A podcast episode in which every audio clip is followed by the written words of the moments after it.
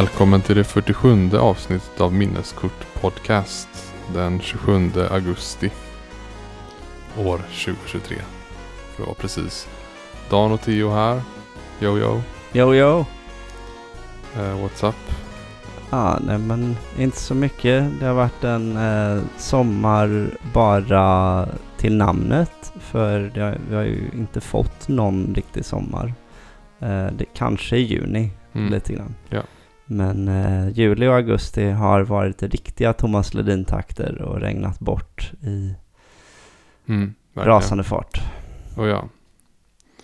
Ja, idag har ni som ni kan nog förstå ett eh, vanligt avsnitt att eh, lyssna på.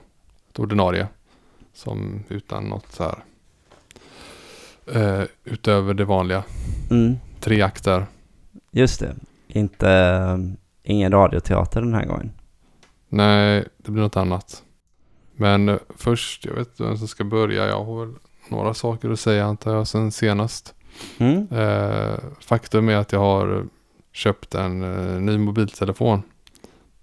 Den som ligger här då Jag, framför mig. jag kan inte ens se, är det en iPhone eller? Det är en Nokia XR21. Så Nokia XR21. Jag är en eh, trogen Nokia-konsument since 3310 som var min första telefon. Som för många andra antar jag. Eh, och sen dess så är det egentligen bara att efter 3310 hade jag en från Sony. Där är jag fortfarande på liksom gamla GSM-tiden då. Mm. Eh, den hade jag väl slutet av högstadiet och nästan gymnasiet ut då jag köpte en ny Nokia ehm, som var om det här mellansteget innan smartphones började komma. Alltså vi pratar 2006 så bara två, tre år innan iPhone började hitta hit Mm. och Android och sådär. Eh, men den hade jag ju förvisso till typ 2008. Och eh, då gick den sönder, eller man säger, batteriet blev kast. Så jag köpte en ny Nokia. Och det var en sån här, du vet, eh, vad kallar man dem, flip-flop-telefon. Alltså vik, stänga, Just det. eh, tangent, tangenterna innanför ett lock. Ja, just det. Just Eh, det. väldigt smidigt tyckte jag. Jag gick ju tillbaka lite i så här, den hade ju sämre kamera än den 2 megapixel kameran som den Nokian innan hade.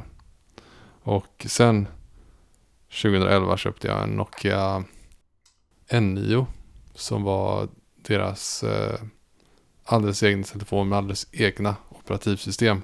Oh. Ehm, Migo.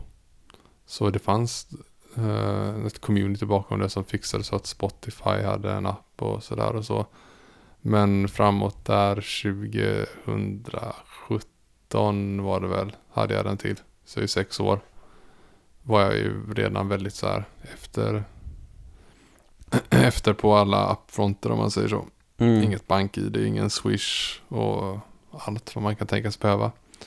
Så då kom min första Android-telefon som jag haft fram tills nu. Som också var en Nokia då. Nokia 8. Och Så nu, det, är, det är bara så här märkeslojalitet här alltså. man skulle ju kunna tänka det egentligen. Men faktum är väl mer så här att man får väl se vad Nokia är idag. Nokia idag är ju inte samma som Nokia när det begav sig. Nej. Det, var ju, det är ju inte liksom finskt på samma sätt. Alltså alla de här Nej. nya tillverkas ju i Kina och sådär. Ja. Och är väl mid-segment kallas de väl. Det är inte budgetlurar. Nej. Den här telefonen kostar typ 6 och 5 ny. Och eh, man får alltså bra telefon för de pengarna tycker jag. Mm. Och det skapar en rimlighet för mig också. För vi snackade lite här om förut om att jag, när man köper en dyr grej så vill jag liksom att okej, då ska det vara liksom eh, en tusenlapp om året man Ja. förbrukar. Så jag ser gärna att den här också håller i en sådär sex år. Ja. Eh, och inte som de här som ligger i eh, premiumsegmentet då som kanske är i snitt tre gånger dyrare. Mm. Eh, I värsta fall eh, fyra gånger dyrare. Men ofta tycker jag att det verkar vara de konsumenterna som byter ännu oftare. Så det blir ju enorma utgifter för jag är inte en mobiltelefonmänniska heller. Alltså det som jag räknar upp, BankID, Swish, eh, vad är det, jag, parkeringsappar. Ja, jag är Ehm, likadan där. Och dessutom när det gäller mobil, jag brukar ha samma resonemang kring mobilen som, som kring eh, när man bokar hotell eller boende på en resa. Mm, Att så här, "Ah, ja det ska vara bra nog så att man inte går och stör sig på, mm, på det hela. Men det ska egentligen inte vara jättebra, jättelyxigt, för då har du bara incitament att spendera för mycket tid där. exakt. Eh, jag vill inte vara på mobilen mer än jag redan är. Nej, Det är, det är sund inställning tycker jag. Nej men den här klarar verkligen. Om jag skulle, jag spelar inga spel på mobiltelefon, men om jag skulle få för mig så klarar den nog ganska många tror jag. Ja, Och kameran är ju faktiskt bra på den också. Eh, kan fota och filma i 4K och sådär. mm. Det var så här många megapixlar, jag kommer inte ihåg hur många det var, men det står väl här kanske. 64 megapixels AI-kamera. Det är du. Då, Ja. då vet man att det är bra. Men- men, Jag menar om du säger det att spela på mobilen. Jag tänker, don't you guys have phones? exakt. Så, och jag är väl en av de röda tröjor i publiken där då kanske, som inte förstår det där skämtet riktigt. Nej. Nej, så... ehm, ja, inte att jag, jag... Varför då Nokia var det? Ja, just det. Ja, men det är väl prisen och eh, vad man får för det. Och just att Android-versionen är liksom väldigt avskalad. Mm. Vanilla kallas den väl. Mm. Jag har ju sett på de som köper de här fina Samsung-telefonerna. De får ju mycket bloat tycker jag. Ja. Här är ju... Eh, ja, men, och det går säkert att ta bort det för sig. Men jag gillar den här. Mm. Och det gjorde jag med min förra också. Jag gillar främst min sån här eh, Galaxy Flip för Ja. att den påminner mig om gamla Game Boy Advance SP. Just det. Och det är ju ganska gött att eh, kunna vika ihop den. För det var ju, det blir ju som en sån här flip-flop-telefon vi pratade om då. Ja. Att eh, du inte råkar komma åt grejer och sånt. Nej, Och skärmen blir ju inte så repad kanske heller. nej. Den i fickan. Det har jag märkt. Jag har, ju, jag har ju inte köpt något fodral som jag hade på min tidigare Android-telefon då. Så, det såg ut som en liten filofax typ. Men den, den höll ju tack vare det väldigt länge. Mm. Men det har jag inte gjort med den här. Och jag har märkt att jag när jag skatt upp telefonen i fickan råkar svara ibland. Ah. Och det vill jag ju inte alla gånger. Sett till hur mycket spam det är som är nu Nej, det kan man ju lugnt säga. Jag hatar det där men ja. Mm. Nåväl. Så eh, ja, jag, jag hänger med liksom i tiden fortfarande. Även fast jag kanske inte är med där i frontlinjen Nej, och pushar. lite Eh, som på spelkonsol ja. egentligen. Exakt. Eh, fast där är det väl ännu värre. Men eh, ja, och på tal om då att eh, hänga med i tiden. Så det är för några avsnitt sedan, kanske en tio avsnitt sedan eller någonting, så nämnde jag att det var, jag hade väl sett någonting eh, som var på tiden att jag skulle se tror jag. Mm. Kanske var när jag hade sett Smala Sussi eller någonting. Och så fanns, sa jag att eh, det finns liksom ännu mer kultförklarade svenska filmer som jag Mm. inte har sett. Men nu under semestern såg jag en film. Och då valde jag den rätta filmen. För nu har jag äntligen sett Sällskapsresan. Det roliga var att jag trodde att det var den Jag hade Ja. tänkt säga det på skämt Ja. till och med. Var det den? Och Ja. så, visade det sig att det faktiskt Jag borde är ha det. gett det lite andrum där att kunna gissa. Så det var ju gött eh, att ha sett den. Det är ganska kul då att eh, den är lite som Kalanka på julafton. Att det finns så många referenser kring den. Ja. Som jag kan alla redan. Så eh, det var kul att se dem i sitt egentliga sammanhang. Jag vet inte om jag faktiskt har sett den. Men kan också några av referenserna då. Ja, Ehm, men nu kanske jag är helt ute och cyklar. Men den, den håller rätt okej va? ja alltså jag skulle ge den 8 av 10. Ja. För den är väldigt så extremt lättsam att se. ja. Och eh, Och det finns väl fortfarande en del så här väldigt klassisk svensk igenkänning i det. Ja, ja, absolut. Man märker att mycket har inte ändrats på de här 43 åren. nej. Ja men den heter väl till och med tror jag så här eh, Sällskapsresan eller Finns det svenskt kaffe på grisfesten? Okej. För de frågar faktiskt efter det då. Är- När de säger vill ni ha kaffe? Ja, är det svenskt? Ja, nej men jag, jag vet att jag såg den här, vi drog några referenser på jobbet och så såg jag det här eh, klippet med Sundtripp-sången Mm. liksom och tänkte ja men det här är nog rätt bra grejer fortfarande. ja, ja. Så jag minns inte om jag, jag har nog sett Göta kanal som barn. Men Mm. den blir väl nästa då. Och sen är det bara att dyka rätt ner i alla pilsnerfilmer och börja lyssna på Edvard Persson kanske. Framförallt vill man ju höra den här rösten som fanns i alla Ja. filmer på 50-talet. Ja, exakt. Ja, Underbart. faktiskt. Ehm, och på tal om, vi fortsätter på det här då, tillbaka i tiden. Antagligen på grund av att vi har barn i så här en viss ålder just nu så börjar vi få massa erbjudanden om i posten. Eller reklam tycker jag att det är. Ja men uppmuntringar till att ska inte våra barn börja sälja jultidningar? Aha. Och det kommer hela den här klassiska 90-talspaketeringen. Jag så här, bara, är det här en grej fortfarande? Det Med känns jul. typ som kedjebrev eller någonting. Ja, exakt. Ja, Ja. exakt så känns det som. Så det har ju gått rätt i pappersåtervinningen då. Förutom omslaget, eller emballaget är ju plast. Mm. Ja. Rätt i återvinningen.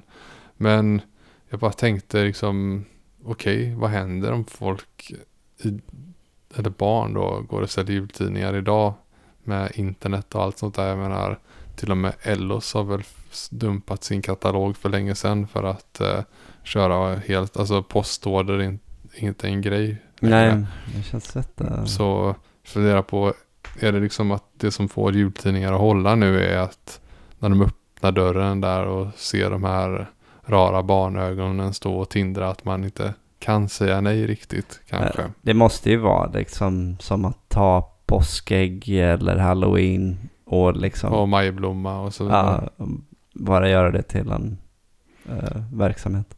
För jag menar det, det kan ju bara vara i barnvärlden det funkar med att vara eh, rar och söt. För en sådär snart 20 år sedan jobbade jag själv som värvare för en eh, stor internationell organisation vars eh, främsta mål är att rädda eh, miljön och världen Mm. ifrån förstörelse. och förena alla i vår rörelse. Då gick jag runt i villaområden och eh, knackade dörr och eh, sa att vad sägs om att skänka en hundra spänn i månaden Mm. till eh, vår kamp mot bla bla bla. Eh, och jag menar, jag tror inte dagens barn möts av det bemötande som jag bemöttes av. Jag kommer ihåg en gång när dörren öppnades och en man i svettig brynja och kallingar stod och tittade på mig. Liksom bara önskade mig bort från hans eh, tomt ungefär. Mm. Och jag stod och förklarade för honom vilka åtaganden och åtgärder vi kan göra för att eh, rädda miljön. Och, eh, och han bara, jag är inte intresserad men tänker du inte på din framtid? Han bara, nej. Men på dina barns framtid. Och då sa han att hans blodsätt slutade med honom. Och så smällde han igen dörren. Okej. Vad högtidligt. Ja. Eh, det hoppas jag inte att de stackarna som säljer jultidningar råkar ut för i alla fall. Nej. Och om de nu gör det så kanske det härdar dem för verklighetens eh, hinder och Ja, svårigheter. ja, då vet de hur det är sen när de sitter på ett callcenter istället sen då. Exakt. runt. Mm, det var också, jag bara sprang förbi en affisch. Stod det Retrospelsmarknaden på den. Mhm. Och det var ju i eh, början av augusti här nu då. Ja. Kan det varit sjätte eller någonting kanske? I Lerum. Tänkte jag, det får jag dra och kolla på. Så jag åkte dit, eh, jag och min son. Och det var lite kö utanför det här tingshuset då. På en eh, lördag. Skulle portarna slå upp vid 12 tror jag. Mm. Ehm, och det blev eh, väldigt, väldigt fort eh, totalt fullt. Alltså det var lite som i den här Game of Thrones-scenen tror jag när Jon Snow håller på att begra- Ah. begravas Ja, eh, levande i ett slag. Ja. Eh, lite den känslan. Vi gick fram och ställde oss vid ett bord och ja, vi insåg att när vi hade tittat färdigt så kunde vi ändå inte röra på oss. För att det var liksom, ja, jag har ju ingen klaustrofobi på något sätt så det var ganska lugnt så för mig. Jobbigare för min son som är ungefär nästan över bordskanten ungefär. Mm. Så eh, fick eh, bära upp honom en del för det var ganska syrefattigt där inne. Ja. Och det fanns ju fönster egentligen i hela rummet men det var väl typ byggnadsställningar eller någonting utanpå. Aha. Så det var inte så... Och jag hörde från de som jobbade med det liksom att nu får ni stopp, stopp liksom. Vi kan inte ta in fler. Eh, och eh, på, till råga på allting så delade de lokalen då. Det var därför det var så trångt med en skivmässa. Som kördes samtidigt också. Eh, och sen till utbudet då. Som kanske mest intressant. Jag skulle säga att det var ganska skralt. Jag såg att det var en välkänd eh, liksom marknadskille som åker på alla marknader där. Ja. Så, och till och med han upplevde jag, för jag har köpt från honom på, när vi var på Retrospelsmässan där för fyra och ett halvt år sedan. Mm. Kändes lite som att han tog med sitt B-lag utav sortiment den här Okej. gången. För att, ja, ny mässa kanske känna lite på det. Det var kanske några liksom klenoder här och där som olika hade så, men eh, nej. Däremot tycker jag, nu låter det som att jag sitter och sågar, det gör jag inte för jag skulle säga att det här är jättekul att någon tar tag i det här och att eh, uppenbarligen var det en stor efterfrågan på det. Mm. Och att eh, det är redan utannonserat att det kommer köras igen om ett halvår. Men det är i samma lokal igen. Men nu ska de ha hela lokalen för sig själva. Mhm. Och så skulle man kunna betala lite för tidigare insläpp och sådär. Men ändå. Eh, jag tror lätt att det skulle det här växa från. För det verkar vara lite en one man show nu till Ah. eh, någonting eh, eh, större. Skulle med fler inblandade så definitivt tror jag att de skulle liksom för det är så fortfarande hatten av. Bra gjort. Eh, det, den fyller ett eh, behov och efterfrågan det här. Mm. Eh, men de här stora mässorna finns väl inte på samma sätt längre kanske. Nej. In, inte i vår trakt. Eller jag tror att den här Retrospelsfestivalen tror jag det finns som ska vara i Malmö. Jag tror att de körde för sista gången nu. Om det var i år eller förra året då. Mm. Men eh, ja, alltså om det är så mycket efterfrågan och det bara är en person som ställer upp allting. Jag menar, det var väl så DreamHack en gång eh, Mm. liksom, eh, sköt i höjden eller vad man ska säga. Så. Ja. ja, jag tror bara så. Nu bor säkert då den personen i Lerum kanske och kunde få den här lokalen kanske billigare än vad man får i Göteborg. Det är säkert jättedyrt att arrangera någonting här. Men det borde vara endgame goal att eh, komma till Göteborg och köra. För att eh, definitivt att intresset finns märkte man ju. Okej, jag har nog en sak till jag kan säga i alla fall. Och det måste ju prata om man har spelat någonting. Eh, inte mycket, men igår spelade jag lite. Det var nämligen så att jag blev... Eh, jag har ju vetat om ett tag att Blizzard ska göra sin egna tappning på Hardcore World of Warcraft. Mhm, Alltså, mm. you die and you die. Ah, just det. Så eh, det har ju redan funnits på privata serverengagemang och det, det är ju inte nytt inom spel. Det, alltså till och med inom Blizzard-spel som Diablo så kan du ju köra hardcore. Ja. Men nu har det då äntligen kommit till eh, World of Warcraft Classic, alltså det som folk kallar Vanilla. Mm.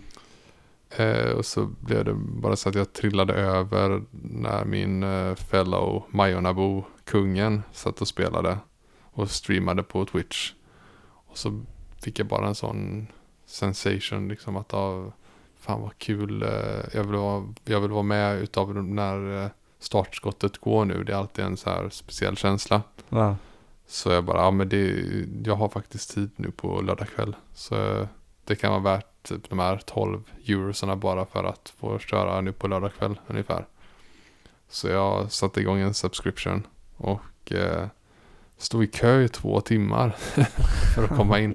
Och det är ju ingenting nytt heller, men å andra sidan så första timmen så gick bara min köplacering upp hela tiden. Ah, Och bara, men hur går det här till egentligen? det ska, alltså, Men det, de sett till konceptet kö så ska det inte kunna. Nej, fundera på om det var många liksom som ringde in bara. Om eh, jag får gå före dig i kön så får du gå före mig. Eller någonting. Nej, men, eh, nej, men det finns, jag, för jag började googla och så såg jag att eh, det har ju varit så på andra releases och sådär att det bästa eh, förklaringen var typ att det finns någon sån här, för det finns det en grace-grej då att om du DCR så ska du få kunna komma tillbaka igen och inte hamna i kö. Mm.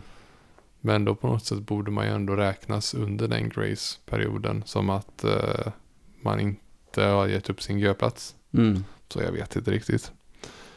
Ja, jag kom in och eh, körde en eh, ork shaman. Och eh, hoppade på i kungens egna guild, Mhm. Nihilum.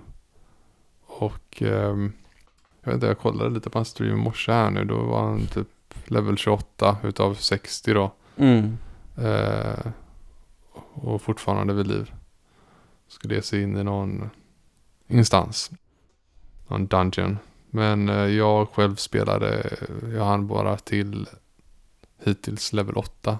Ganska kul att jag har märkt utav det som skulle vara ett problem för mig, det som skulle kunna döda mig i hardcore, är Mm. vad som dödade mig efter fem minuter först. När jag nämligen DC Ja.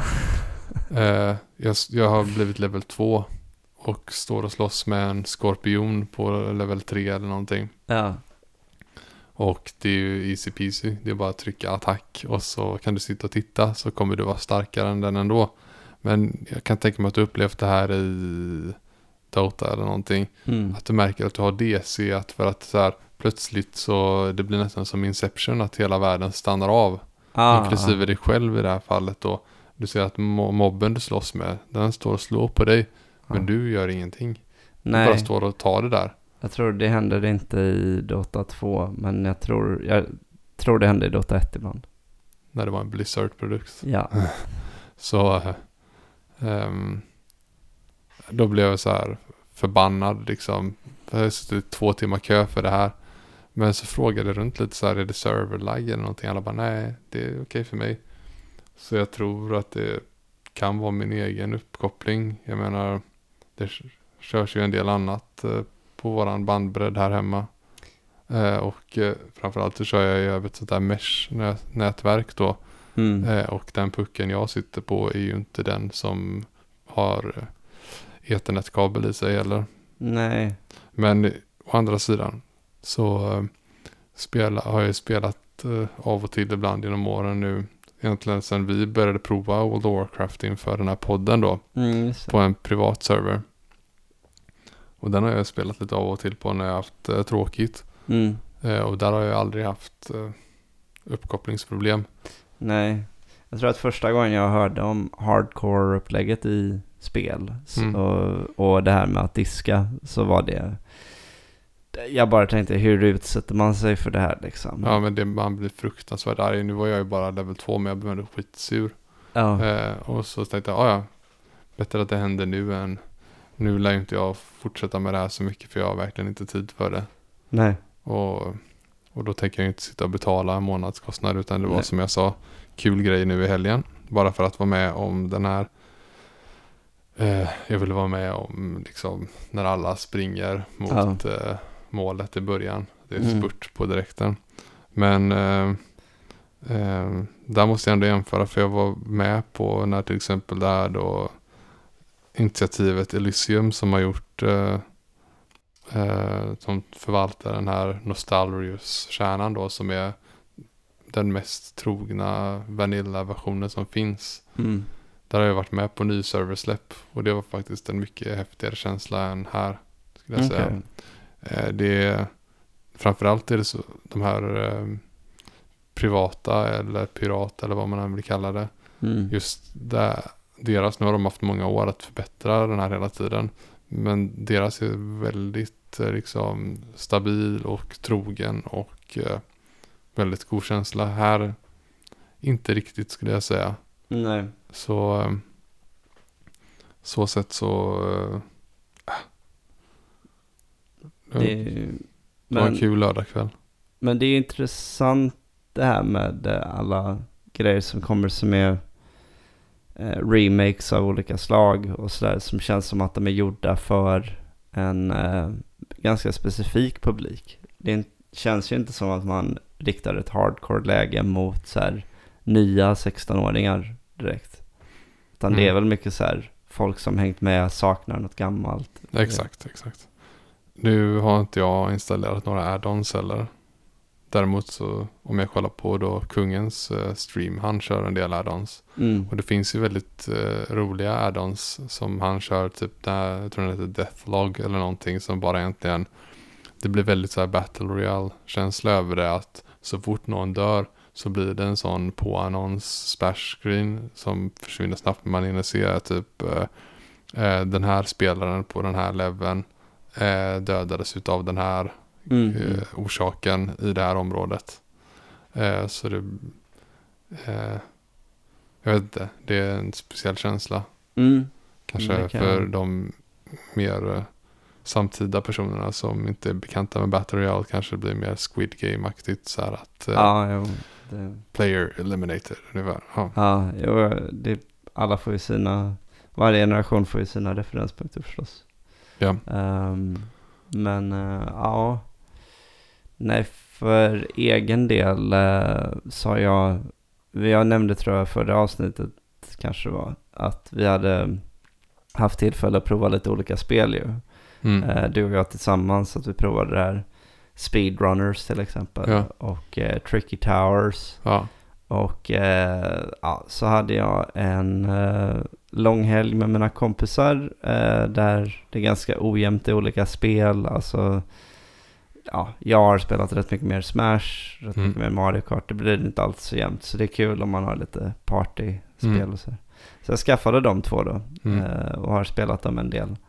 Uh, Speedrunners blev lite, blev lite olyckligt för att, ja, för de som inte kommer ihåg från förra avsnittet så var det det här spelet där det gäller att springa ifrån de andra tills de är utanför bild ja. och ta poäng på det sättet då. Och problemet som uppstår är att om det tidigt etableras att en eller två, kanske framförallt två, är lite bättre än de andra spelarna. Mm. Då kommer det sluta med att det är de som får öva hela tiden och bli bättre. För de vinner ju varje poäng och får fortsätta springa och hoppa och bli Mm. ja, vassare. Medan de som halkar efter, de får ingen tid att, att träna på spelet. Ja. Så det är ju lite ett olyckligt upplägg. Jag kände att eh, det vore bra om de, de svagare spelarna eh, fick köra lite själva bara och att man inte var med. Mm. För det blev jag och en annan kille som tävlade om vinsten typ jämt. Okej. Det kändes som att det gick ganska bra. Det var väldigt tajt när det var vi tre som körde. Ja, Just precis. i det spelet i alla fall. Ja, eh, det var det ju. Och det kändes som att det kanske hade att göra med att alla tre har bara en sån här bakgrund av plattformsspel som är så här. Det funkar ungefär så här.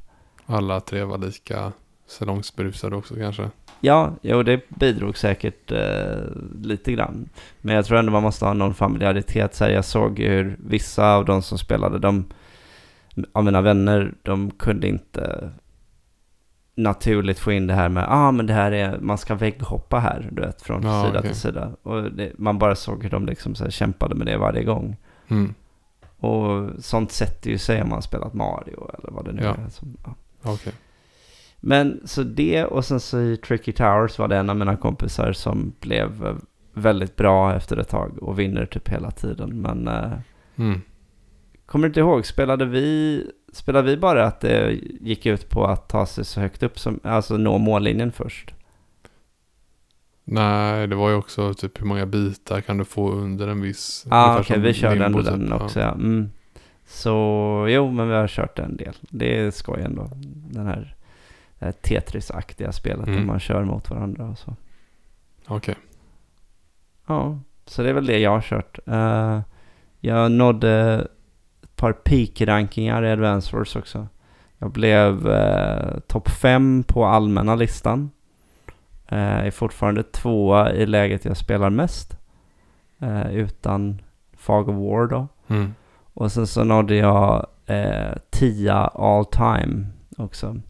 Men eh, jag förlorade faktiskt mina två senaste matcher så jag har, jag har eh, sjunkit ner lite grann nu från Oj, oj, oj. Eh, Ja, ja. Även eh, Magnus Carlsen förlorar ibland. Och Man får har, se det så helt och enkelt. nu har han vunnit allt. Så det... Man får, ehm, ja, bara att resa sig igen. Mm. Ja. Men det är kul. Det tuffar på. Mm. Eh, men annars vet jag inte om jag har hittat på så mycket särskilt. eh, så här kulturellt. Eh, jag började se på The Bear. Eh, som snackats om en del. Uh, blev, blev sugen på att se vidare i alla fall. Men har inte kommit igång med att göra det än. Så jag har bara sett två avsnitt. Men, Okej. mm. Jag har själv inte tittat på den. Nej, den är på Men, Disney Plus. men i alla jag vet att den spelas upp i det här hushållet då Ah, och då. Men okej. då sitter inte jag med i soffan. Ah, okej. Någon annan ser på den helt enkelt. Ja. Eh, Okej, ja, ja men eh, jag vet att det är säkert en hel del som är nyfikna på nu när vi har kommit fram till andra platsen på våran themesong topplista. Så vi kan ju lika gärna dyka på den nu. Så eh, håller vi er inte på halster. Nej, kör på det. Ja, nu är det ju enormt spännande verkligen. Andra platsen. Det är egentligen bara första platsen som kan vara spän- mer spännande. Mm. Och eh, förra gången så började vi med Teos placeringar. Så vi tar mina den här gången. Och det är alltså som vi har nämnt tidigare våran topplista, topp 10 för våra favorit theme songs.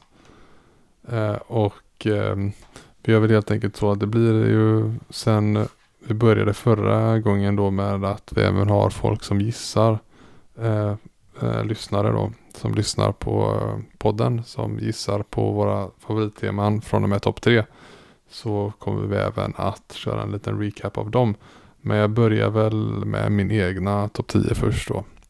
På tionde plats hittade vi Azure Blue World for Emerald Coast som är med i spelet Sonic Adventure på Dreamcast från 1999. Sen hade vi The Wilderness som är med på Diablo 2 på eh, eh, ja, dator, PC, kalla vad det eh, på, från år 2000. Och sen åttonde plats hade vi Athletic Theme från eh, Yoshi's Island från 1995. Gick att spela på Super Nintendo.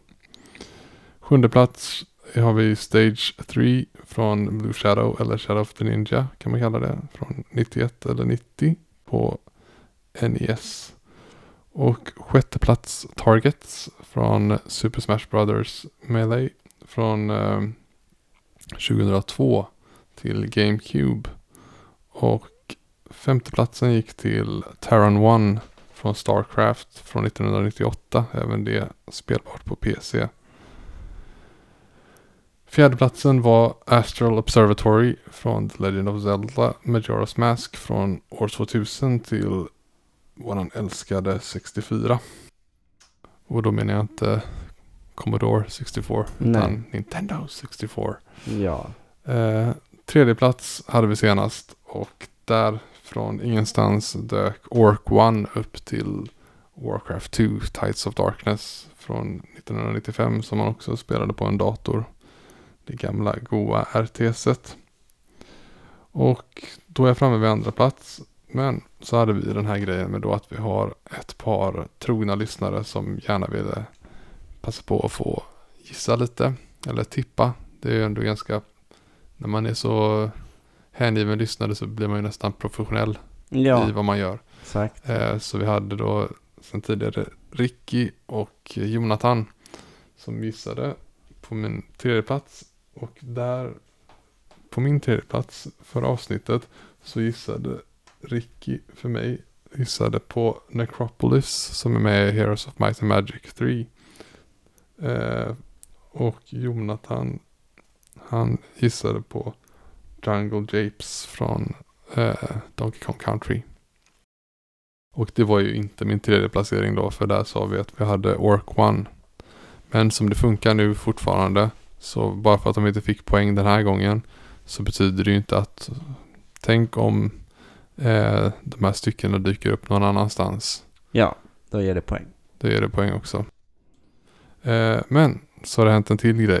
Att vi fick även in eh, bets, eller vad ska man säga, tippningar Ja, på oss innan vi släppte det här tredje, tredjeplatsavsnittet, alltså förra avsnittet förra gången. ja så precis. ännu en, vi har helt enkelt en, eh, A Challenger appears Yes. i bästa fightingspels eh, anda här. Eh, för att förtydliga, alltså, det var efter inspelningen av förra avsnittet men före släppet av Ja. det. Så att det är därför det kunnat komma in på det här lustiga sättet. så personen som vi refererar till som Mike Ja, eh, har helt enkelt inte haft möjlighet att veta nej. innan dess. Eh, så det är en eh, gammal kompis till mig och Mm. trogen lyssnare. Eh, som då eh, gissade på, för din del, Mm. så trodde han att din tredje plats skulle vara Chicago Stealth från Perfect Dark. Mm. Eh, en rare-klassiker trots allt. Mm. Eh, och eh, var ju ändå lite i linje med det här att du kan ha riktigt otippade grejer som dyker upp. Så Mm. jag gillar kreativiteten i gissningen. Mm. Eh, Absolut. Det är ju inte uteslutet att den dyker upp nu eller nästa. Precis. Men den gjorde inte det på tredje platsen Mm. Och eh, därmed ingen poäng än så länge Nej. för honom heller. Så med det sagt så tror jag att vi har gått igenom allt eh, försnack inför att faktiskt avslöja andra platsen. Eller? Mm. Ja. Ja. Så då går vi på den då. Och eh, det här är då ett spel från 1997.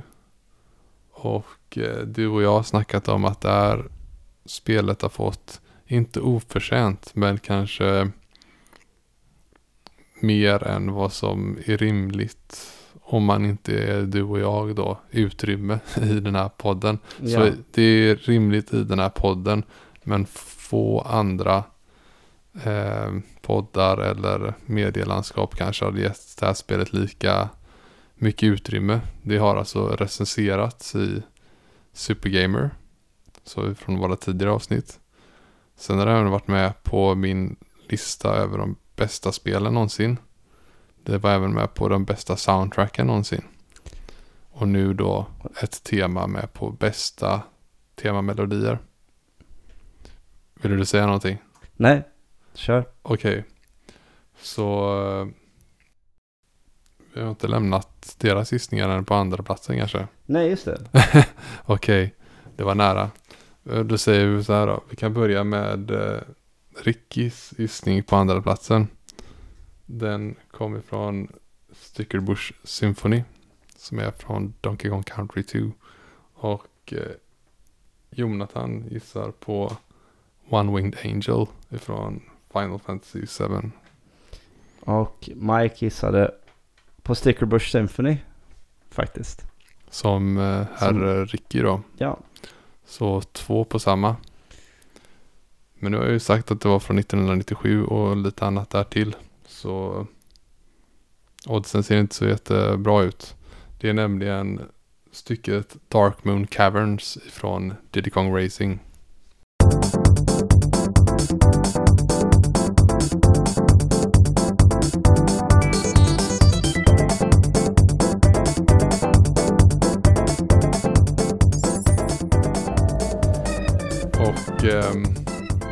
Jag nämnde ju faktiskt det när jag tog upp eh, soundtracket på min lista. Att det här var det bästa stycket ifrån spelet. Ehm, och eh, samtidigt så är det även lust, lustigt tycker jag att jag när jag har kollat igenom soundtracks eller som ska vara som officiella eller folk som har kompilerat listor på typ alltså playlists på YouTube och sådär. så har det inte alltid dykt, dykt upp som eh, Dark Moon Caverns då. Men det är vad det ska göra officiellt.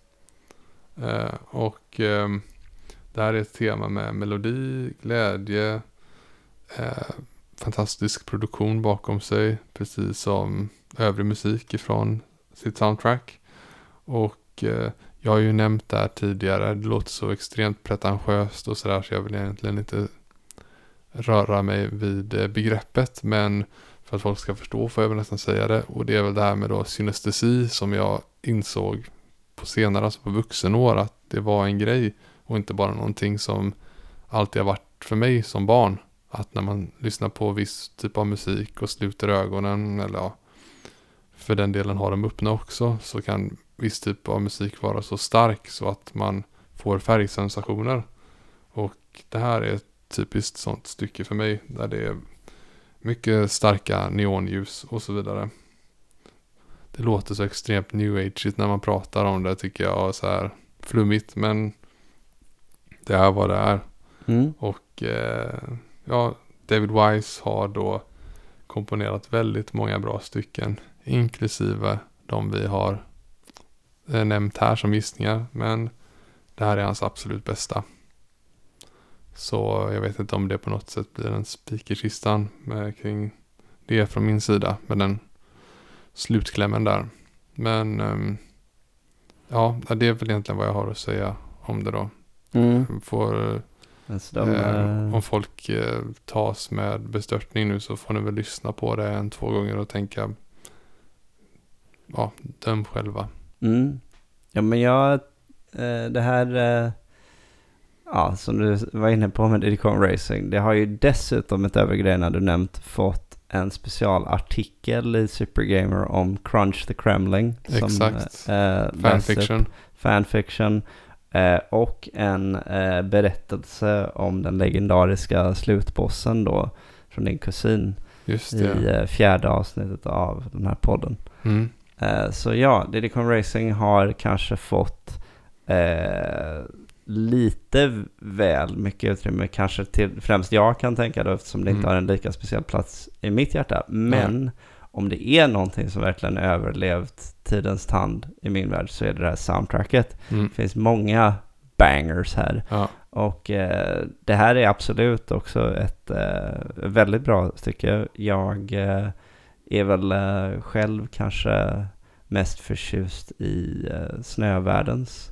låtar. Till exempel eh, Frosty Village och sånt där. Mm.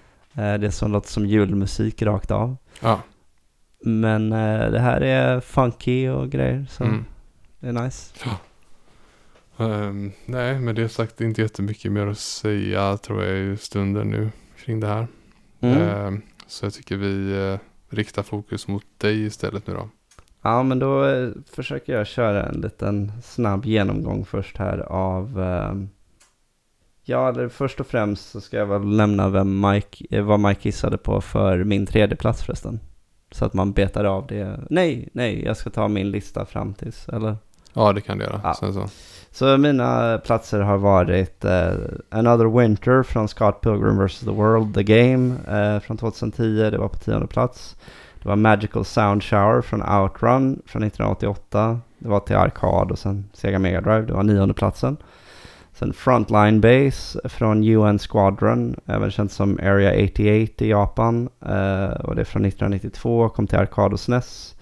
Åttonde, det var åttonde plats. Sjunde platsen var The Moon, eh, DuckTales-temat till NES från 1990. Mm. Sjätte plats var Kens Theme från Street Fighter 2, eh, The World Warrior till SNES. Sen femte plats hade vi Bloody Tears från eh, Castlevania 2 Simon's Quest till NES 1990. Fjärde platsen var Ares Theme från Final Fantasy 7 till Playstation 1 från 1997 då. Och sen tredje platsen som jag nämnde förra gången. Det var Big Blue från F-Zero från 1992. SNES-spelet då. Mm. Där gissade Mike att jag skulle ha eh, Gerudo Valley Mm. från eh, Ocarina of Time då. Mm. Eh, ja, och eh, Vad gissade de andra på tredje platsen? nu ska vi se. Jag tror nästan jag har det i huvudet där. Jo. Ricky gissade på Dr. Wileys Castle för dig. För me- från Mega Man 2 då. Ja. Mm. Och eh, det gjorde ju faktiskt i slutändan Jonathan också. Han stod och vägde mellan den och var det Airman tror jag eller någonting. Ja, Så båda gissade på den. Eh, hittills i alla fall inte någon poäng för det. nej. Och eh, vad gissar de på nu då? Ska vi...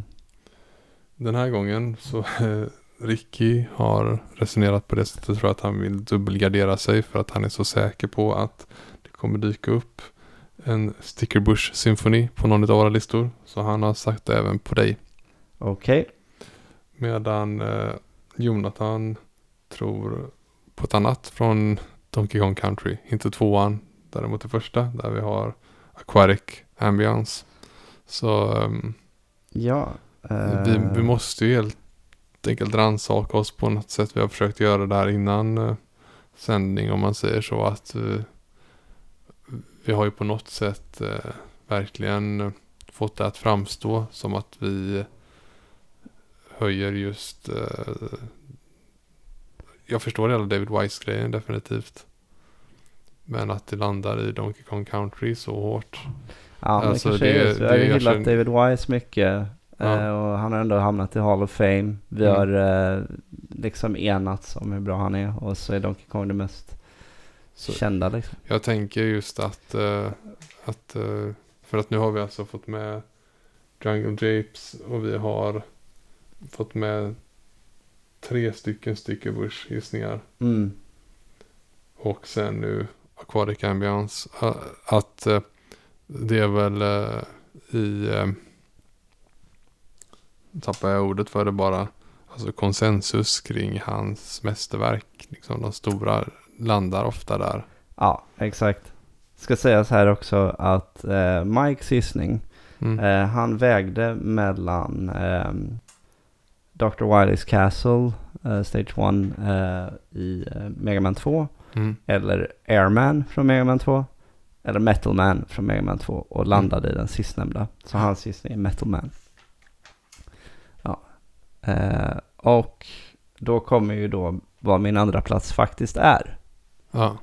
Nämligen Gerudo Valley från Ocarina of Time.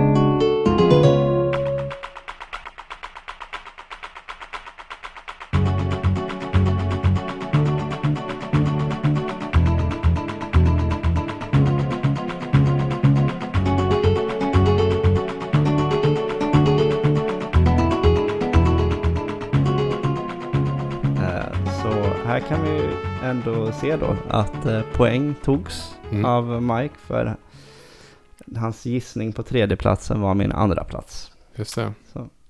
Ja, men sett till varför jag valt det här eh, speciella temat då så eh, ja, det fanns egentligen inte så hemskt mycket att göra i Gerudo Valley i Ocarina of Time. Men jag undrar om det inte var den region jag spenderade mest tid i ändå när jag spelade som liten. Att få höra de där spanska gitarrerna om och om igen, det lockade så mycket att jag gärna bara lämnade spelet på och lyssnade.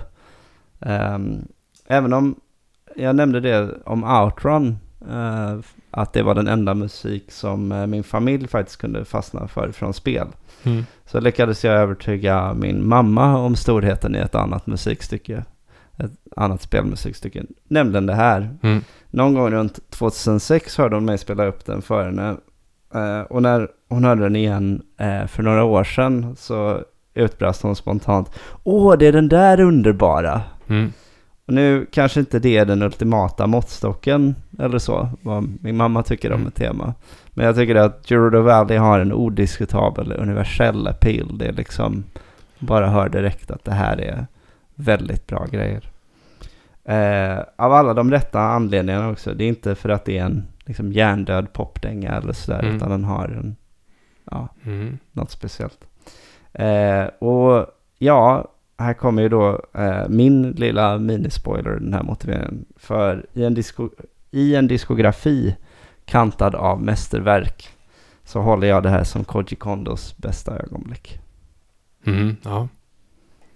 Där ser man. Ja, alltså. Det här stycket på andra plats är ju ingen som skulle tjafsa emot tror jag. Att eh, det har ju också sån här universell eh, acceptans. Liksom. Mm. Det finns en bred konsensus om att det här är ett topptema. Ja. Eh, mångas höjdpunkt ifrån ett annars väldigt bra soundtrack också. Mm. Och som du säger, jag var inte jätteförtjust i att springa omkring i Gerudo-trakterna. Nej. Framförallt om man är där som Young Link. Då finns det ju nästan ingenting att göra. Nej. För det släpps ju inte in där. Nej, exakt. Så det var ju också så här. Undrar hur många sekunder det tog innan man bara så här. Okej, vad är det här för bra musik? Mm. Här stannar jag lite. Ja. Eh, för det, Det- var ju det är också det som tar en igenom till stor del den zonen sen när man blir äldre. För det är, Det är inte jättekul när man ska Nej. smyga förbi de här vakterna och hålla Nej. på och man plötsligt blir så här upptäckt och kastas in i fängelse och alla ner. Ja. Ja. nej. Så, eh, så verkligen tur att det temat finns där. Jag håller också det här väldigt högt. Ehm, men en annan rolig anekdot här är då du talade här om att eh, den eh, tilltalade din mor och sådär. Mm. Och att eh, huruvida den var lik en popdänga eller inte. Det är frågan för det här är också ett, jag måste nästan räkna i huvudet, det här kan vara ett 15-tal år, 15 år sedan. Så eh, jag och eh, två andra drev en blogg tillsammans som vi kallade för Vi spelar. Mm. Och den skrev vi artiklar om spel ungefär istället för att podda så, som inte var så stort då. Så skrev vi artiklar i, eh, som berörde spel på något sätt. Det kunde Mm. verkligen vara ur alla möjliga tänkbara perspektiv. Mm. Eh, och en sån sak var att jag skrev en post efter att en kille som, den utav dem heter Daniel då. Mm. Han eh, skrev till mig på MSN av en anledning när vi pratade om Gerudo Valley. Så sa han, har du tänkt på att det första gitarrplocket som kommer inte är helt olikt eh, de första tonerna i No Scrubs utav TLC. Ja, Och, okej. eh, Så sa jag bara, nej. Eh, och sen lyssnade jag bara så, okej jag förstår. Och så blev det lite så här, jag var tvungen att säga det här till mig. Så här, det man en gång har hört går inte att bli ohört. Och sen sa han, ja och inte nog med det så har jag även eh, J Lo, alltså Jennifer Lopez, en gammal dänga som heter Ain't It Funny. Mm. Eh, lyssna på refrängen. Den är inte helt olik heller groovet som är i Judo Valley. Ja, Så okej. lyssnade jag bara. Nej, jag förstår vad du menar liksom. Ja. Eh, om man ser till uh, Judo Valley så den går i A-moll. Eh, och No Scrubs går i Giss-moll. Och uh, Inte Funny går i G-moll. Mm. Så för icke-musiker så är det nog ganska lätt att förstå att du har liksom eh, oftast brukar man börja räkna från C om man tar det på ett piano till exempel så du har olika skalor C, D, E, F, G Mm. och sen efter G så kommer A på ett piano. Just det, ja. Så, och så kommer B och sen börjar C igen då. Mm. Så eh, de ligger förhållandevis ganska nära varandra. Och Mm. Giss då är ju upphöjning utav G. Mm. Så eh, vilket hade blivit ass om det hade varit en nedsänkning av A då. Just Alltså ass i alla fall. eh, Men det är, det är en det är noga skillnad på om man går upp ett halvt eller ner ett halvt tonsteg då. Mm. Så de ligger ju alla ganska nära till, eh, till varandra där. Men sen är det ju hela harmonin av vad man försöker meddela eller förmedla. Framförallt kanske i J.Lo som ska vara lite så här eh, gypsy swing. Vilket man även kan se lite på hur, alltså om man ser på hur J.Lo som alltid ser liksom 12 av 10 ut utseendemässigt. Mm. Men eh, hur hon klär sig i den videon. Det ska ju vara lite så här Ja. att hon går till en eh, spådam och eh, sätter på sig en viss typ av kulturella kläder och sådär och dansar. Ja. hon är inte helt olik de här sabelvakterna Nej, i just Valley heller. Så, Närifrån är så då, då är det viktigt att säga då att uh, Ocarina of Time är från 98. Ja, och No Scrubs är från 99 och J.Lo är från 2001. så, så vi kom- ser här då. Någon har spelat Zelda liksom. Ja, Ja, det är kontentan. Eh, så det är inte, precis, det var inte som en popdänga. Den, den skapade popdängor. exakt. Så jag tänker, jag bara klipper in här snabbt. För det blir nog inga strikes för det. Några sekunder ifrån No Scrubs. Och sen några sekunder ifrån Gerudo Valley. Fram och tillbaka så får vi höra liksom likheten. Och så får vi se vad vi gör. Någonting utav eh, Jennifer Lopez. Eller inte.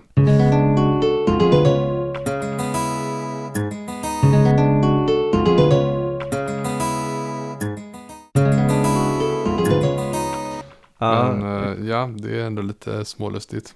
Jo, ja men det är det verkligen. Jag kommer inte ihåg om jag eh, kom att tänka på det här medan vi snackade eller om det var något jag eh, insåg, eh, alltså eh, off mic så att Mm. säga. Men när jag lyssnade på ett, ett avsnitt av podden inför att vi skulle släppa det så eh, tänkte jag, är inte basslingan från Ryus theme i Street Fighter 2 lite lånad från låten Konga av Gloria Estefan? Just det, ja. Eh, och det var så här, oh yeah, det skulle jag inte kommit på. alltså där du sa till din kompis ungefär, att Ja. så här, nej, nu kan jag inte Men det, höra bort det. Men det är ju lite så här alltså. Om man ser till. Eh, det är inte första gången man ser en sån. eh, Nu vet jag att eh, typ Kens theme brukar ofta så här är det Mighty Wings eller någonting. Ja, precis. Men framförallt så tycker jag så T-Square. Ett, Mm. eh, ett band från Japan har en låt som heter Truth. Ja, Som är typ en av deras största hits. ja. Den har jättemycket, det är jättemycket Kens theme i den. ja okej. Så att det är och, liksom, eh, så, och den är ju föregångare till det. Precis som Konga är till Ryu. ja. Och vad jag skulle säga då är att eh, eh, det finns ett band som heter Otto Trio. Som är gitarristen och de två gitarristerna plus en annan gitarrist. Alltså en trio helt enkelt. Mm. Från eh, Cassiopeia och T-Square. Ah. Eh, som har ett liksom gitarr-battleband. Och i en av sina album öppnar de med Konga. Aha, okej. Ja, Så- så, att, eh, Den är stor, den var liksom big in Japan. ja, okej, okej. så du vet, det- man kan, om man är, Går det- gillar att pussla ihop saker så kan man säkert bilda en och annan teori kring det. Ja, precis. Det går nog att... Kopplingarna man hör i spelmusik är nog äkta helt enkelt. Mm. Eh, men då är det som sagt det här att den, det riktiga mysteriet man faktiskt vill ha svar på det är ju om eh, Mats eh, hörde Carola-låten innan han gjorde Final Fantasy 10 Battle-temat då. Eh, det är en Carola-låt som heter Är du en av tusen små tror jag. Mm. Och den, det låter precis som Final Fantasy 10s Battle-theme. Den eh, granskningen vet? måste jag göra. Vem vet, för Mm. Carola var väl, eh, om inte big in Japan så åtminstone something in Japan ett tag när uh, Främling kom och så. Mm. Så eh, inte omöjligt. Nej. Ehm, ja. Ja, nej men så har vi ju betat av silvermedaljerna och eh, då har vi bara en plats kvar. Ja, den stora upplösningen. Precis. Och när väl det blir dags för den så kan vi ju säga att läget ser ut så då att eh, nykomlingen armbågas in och plockar en poäng än så länge. Mm. Så nu kommer jag inte ihåg vad vi sa de reglerna vi hittade på. Men jag tror att det här betyder att Mike har två poäng va? Ja, det precis. För han satte eh, Rätt rätt, tema. tema. fast på fel plats. Ja. Eh, så det är om man har rätt spel va? Ja. Var som helst. Ja. Som, eh, som man får en poäng. Ja. Mm. Så eh, bra jobbat. Mm. Och Helt eh, klart. ni andra två misströsta inte. Det kan bli, eh, Utan stay tuned. ja det kan bli, hela, vad heter det, allting kan kastas om Precis. som det gjorde nu. På bara en plats. Men eh, ja, dags för eh, den här gångens eh, tema va? Ja,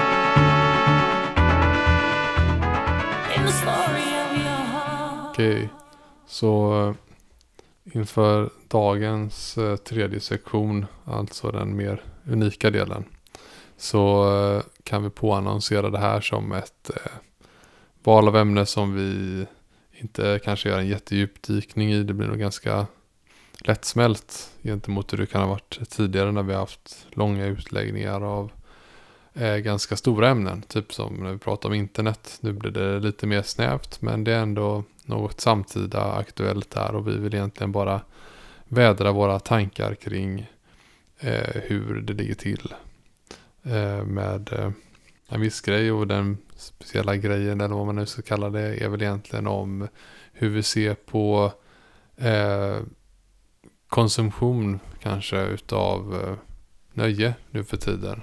Och i den formen utav kanske materiell egendom som har varit traditionellt och nu håller på att bli mer, ja inte immateriell men inte fysisk.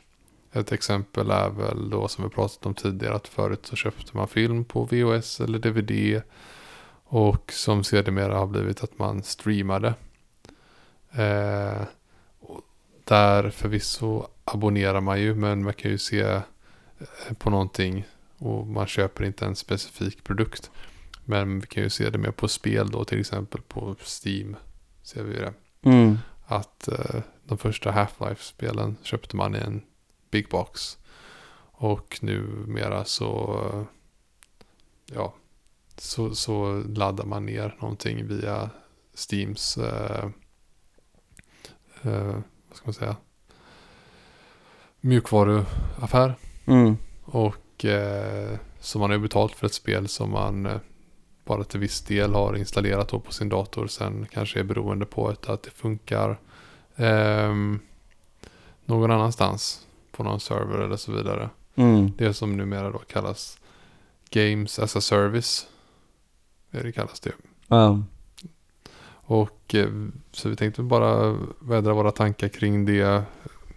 Huruvida att vi tycker att det är ett helt rätt steg i eh, utvecklingen. Eller om det har fört med sig nackdelar och så vidare. Mm.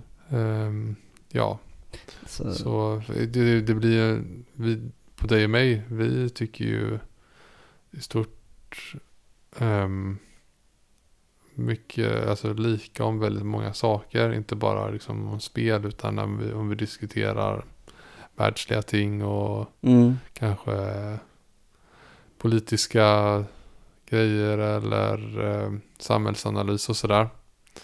Så har vi skapat våran egna lilla ekokammare som vi trivs bra med. Ja. Nej men um, visst det är klart att vi har eh, lite mer distinkta åsikter. Att allting inte är helt och hållet kanske. Men det är inte fundamentalt annorlunda. Men när det kommer till just konsumera spel Mm. senaste åren så känns det som att du och jag tar en lite olika så riktning. Inte kanske åsiktsmässigt men i alla fall vad vi eh, föredrar. Alltså om vi säger då du berättade ju när du köpte senaste um, utgåvan utav Link's Awakening. Mm. Så då laddade du ner det liksom via Nintendos eh, e-shop. Ja.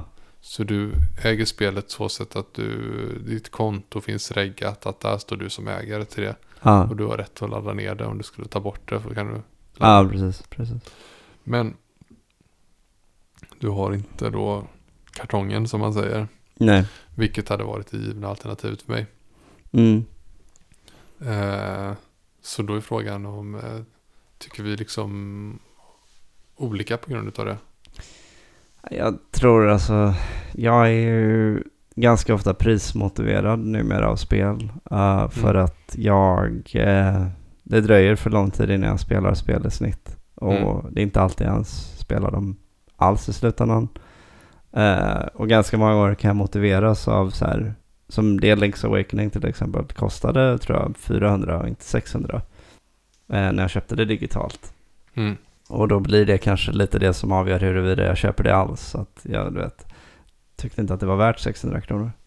Så eh, ibland går jag på den linjen. Eh, annars så kan det helt enkelt vara, tror jag, att ehm, just sett till inte minst Nintendo Switch Mm. så är det en ganska... För, för de första spelen jag skaffade till Switch så skaffade jag dem fysiskt. Mm. Så jag har Super Mario Odyssey fysiskt, Super Smash Bros Ultimate fysiskt och... Ja just det, det var mm, Super Mario Party köpte jag också fysiskt. Ja. Och jag blev så här bara rätt besviken på att kartongen är ju så otroligt ehm, enkel. Det är en väldigt liten, tunn kartong som inte innehåller någonting annat än det här pyttelilla spelkortet.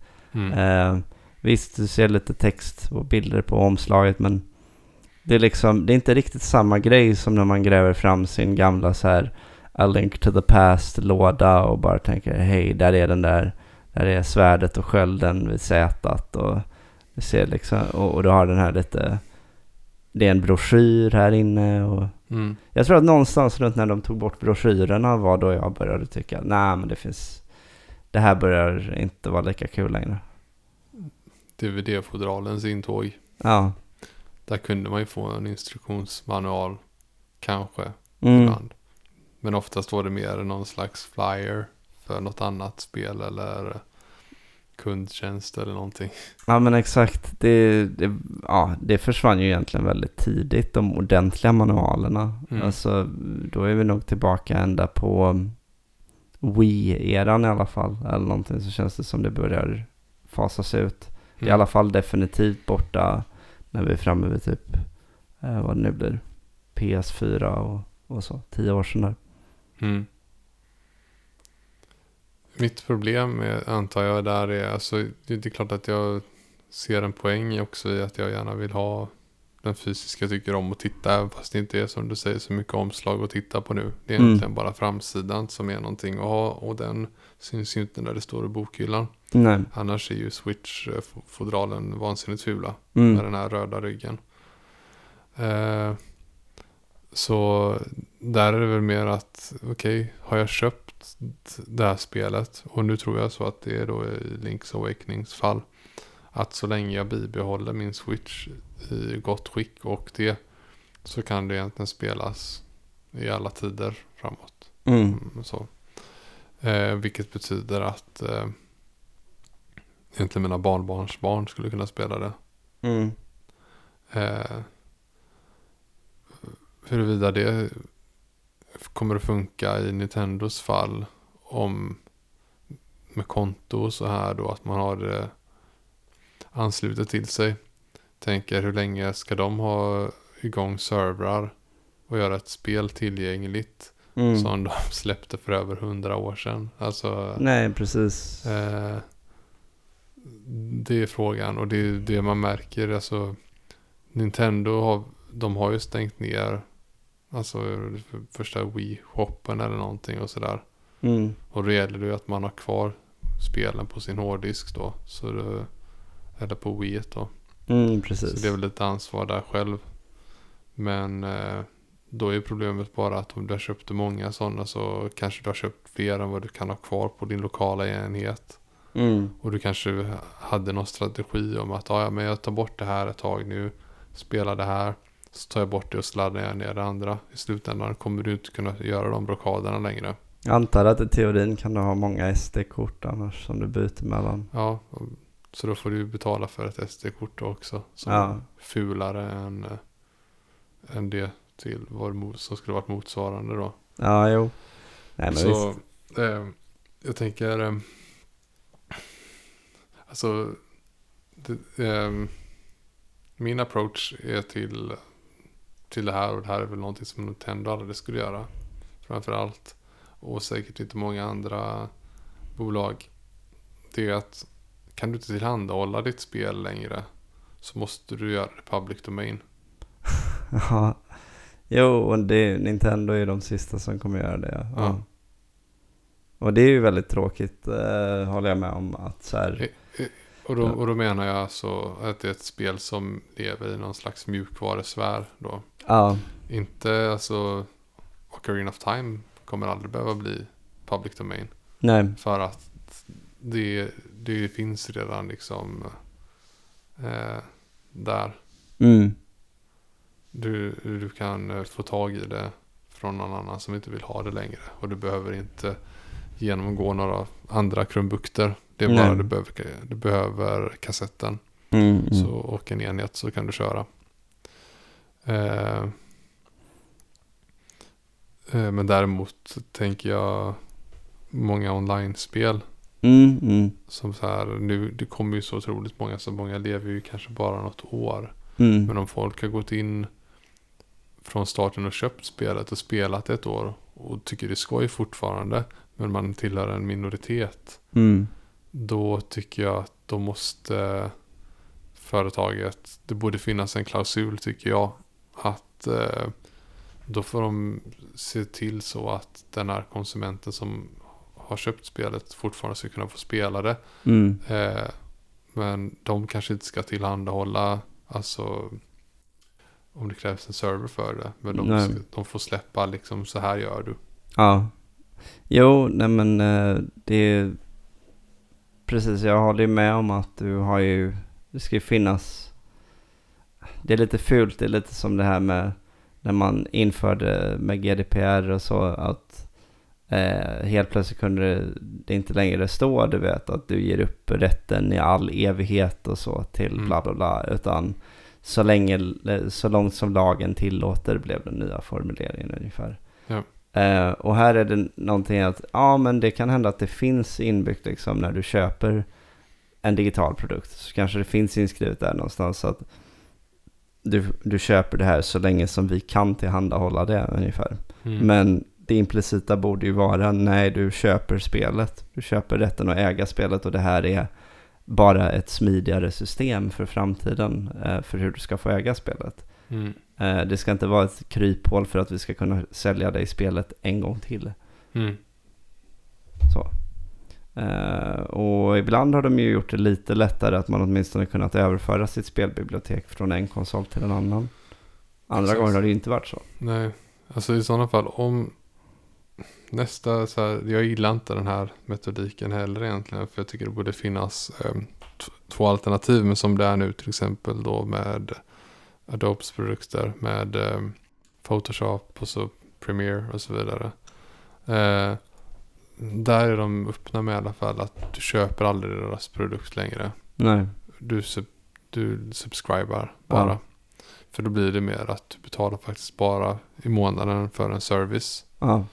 Och eh, det blir mer öppet på det sättet. Sen tycker jag att det borde vara mer som till exempel vi kan ta nu då Plex Mm. som eh, jag använder där hemma.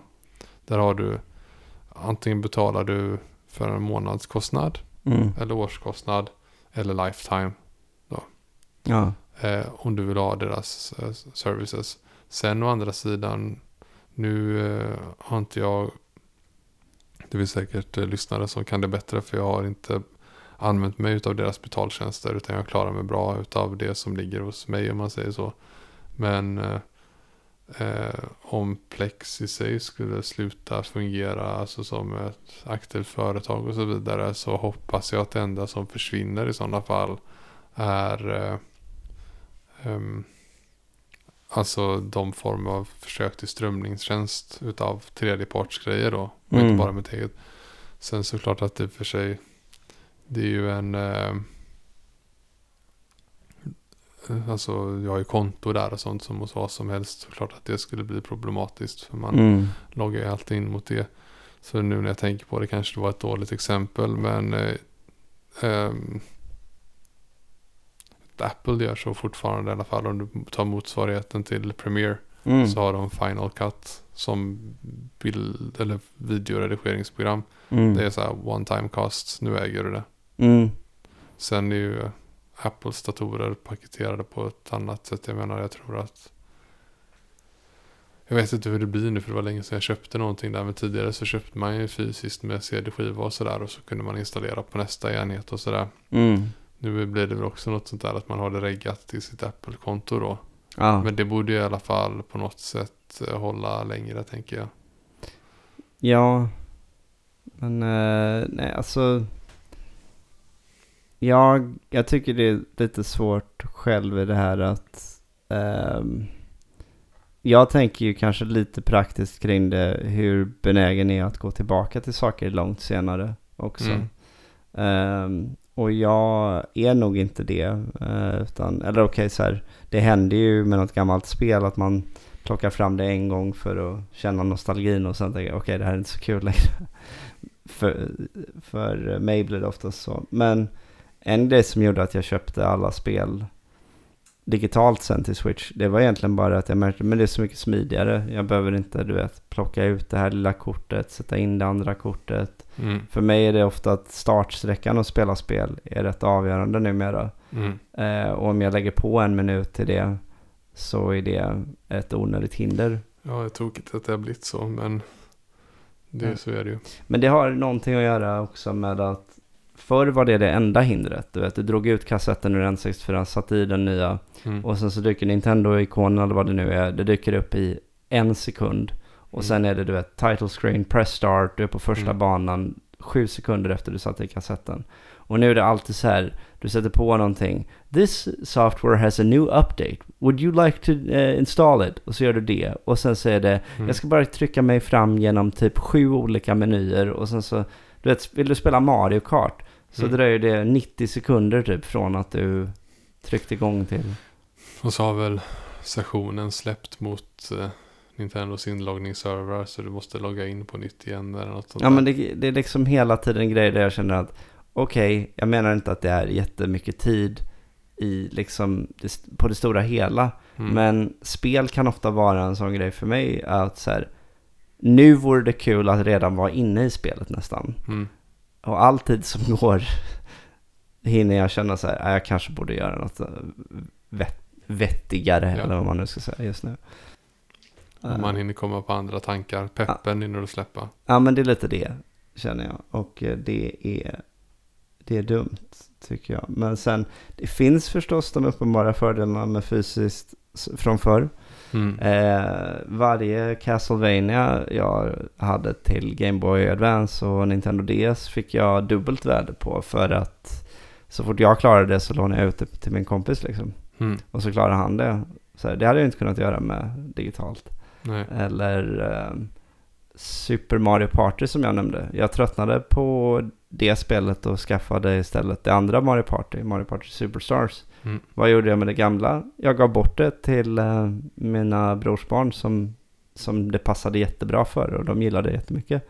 Great! Det hade jag inte heller kunnat göra om det var digitalt. Det här låter nästan för dumt för att vara sant. Men eh, jag har för mig rätt säkert att det var så. Att jag en polare jag studerade med. Där var när liksom Playstation eh, 3 då var den senaste generationen. Ja. Hade han det. Så hade han en polare över på besök. Som loggade in på sitt konto. Alltså de, de signade ut honom från konsol, hans eget konto på konsolen. Och så loggade polaren in. Ja. Och han hade ju så många spel. Som Mm. han hade köpt i store. Som den andra som ägde enheten inte hade. Ja. Så tankade de ner dem för att spela. ja. Sen insåg polaren när han var loggat på på nytt igen. Att han hade alla spelen nu. Okej. Så då han kunde ha det på två enheter? Det var, installerat, det var installerat på enheten. Och det fanns inget lås för hans konto mot det. Alltså rent naturligt. Det känns som en grej de borde ha åtgärdat nu Mm. eller? På, eller som aldrig borde varit ett problem. Men det var så jag, för, jag, för att det var så han berättade att han hade haft en polare över då. Mm. Och eh, på tal om just det här med att när du var klar med ett spel att du lånade ut det då. Mm. Men eh, så, ja. Men Ja. det är ju- Alltså, eller det beror ju på hur man ser på det, men det där blir ju samtidigt... Det är lite som när man pratade om piratkopiering i allmänhet. Det är att... eh, för det du beskrev där på Playstation 3. Mm. Ja men då har du ju effektivt skapat en kopia av spelet till, till eh, kompisen. Så att Mm. ni båda kan sitta och spela det samtidigt trots att du bara köpt ett exemplar av det. mm, Och det blir ju också samtidigt inte riktigt det som var den gamla dealen. Mm. Utan han kunde ju låna det av mig och då hade inte jag det. Mm. En annan stor eh, farhåga jag har med det här är att, att man hittar så många sätt att göra saker till en service som inte borde vara det för att det känns så jävla gnidet. Mm. Ett så typexemplet jag har märkt på senaste tid är att så kommande bilmodeller och även nuvarande bilmodeller det är ändå du köper en bil. Mm. En, du äger hela hårdvaran, det är din bil. Ja. Men i och med att det är en smart dator eller vad man ska säga nu för tiden. Ja. Ta en Tesla. Ja. Så kommer den med jättemycket funktionalitet nedlåst. Alltså, Och då är det premiumtjänst på bilen. Som du kan subscriba till då.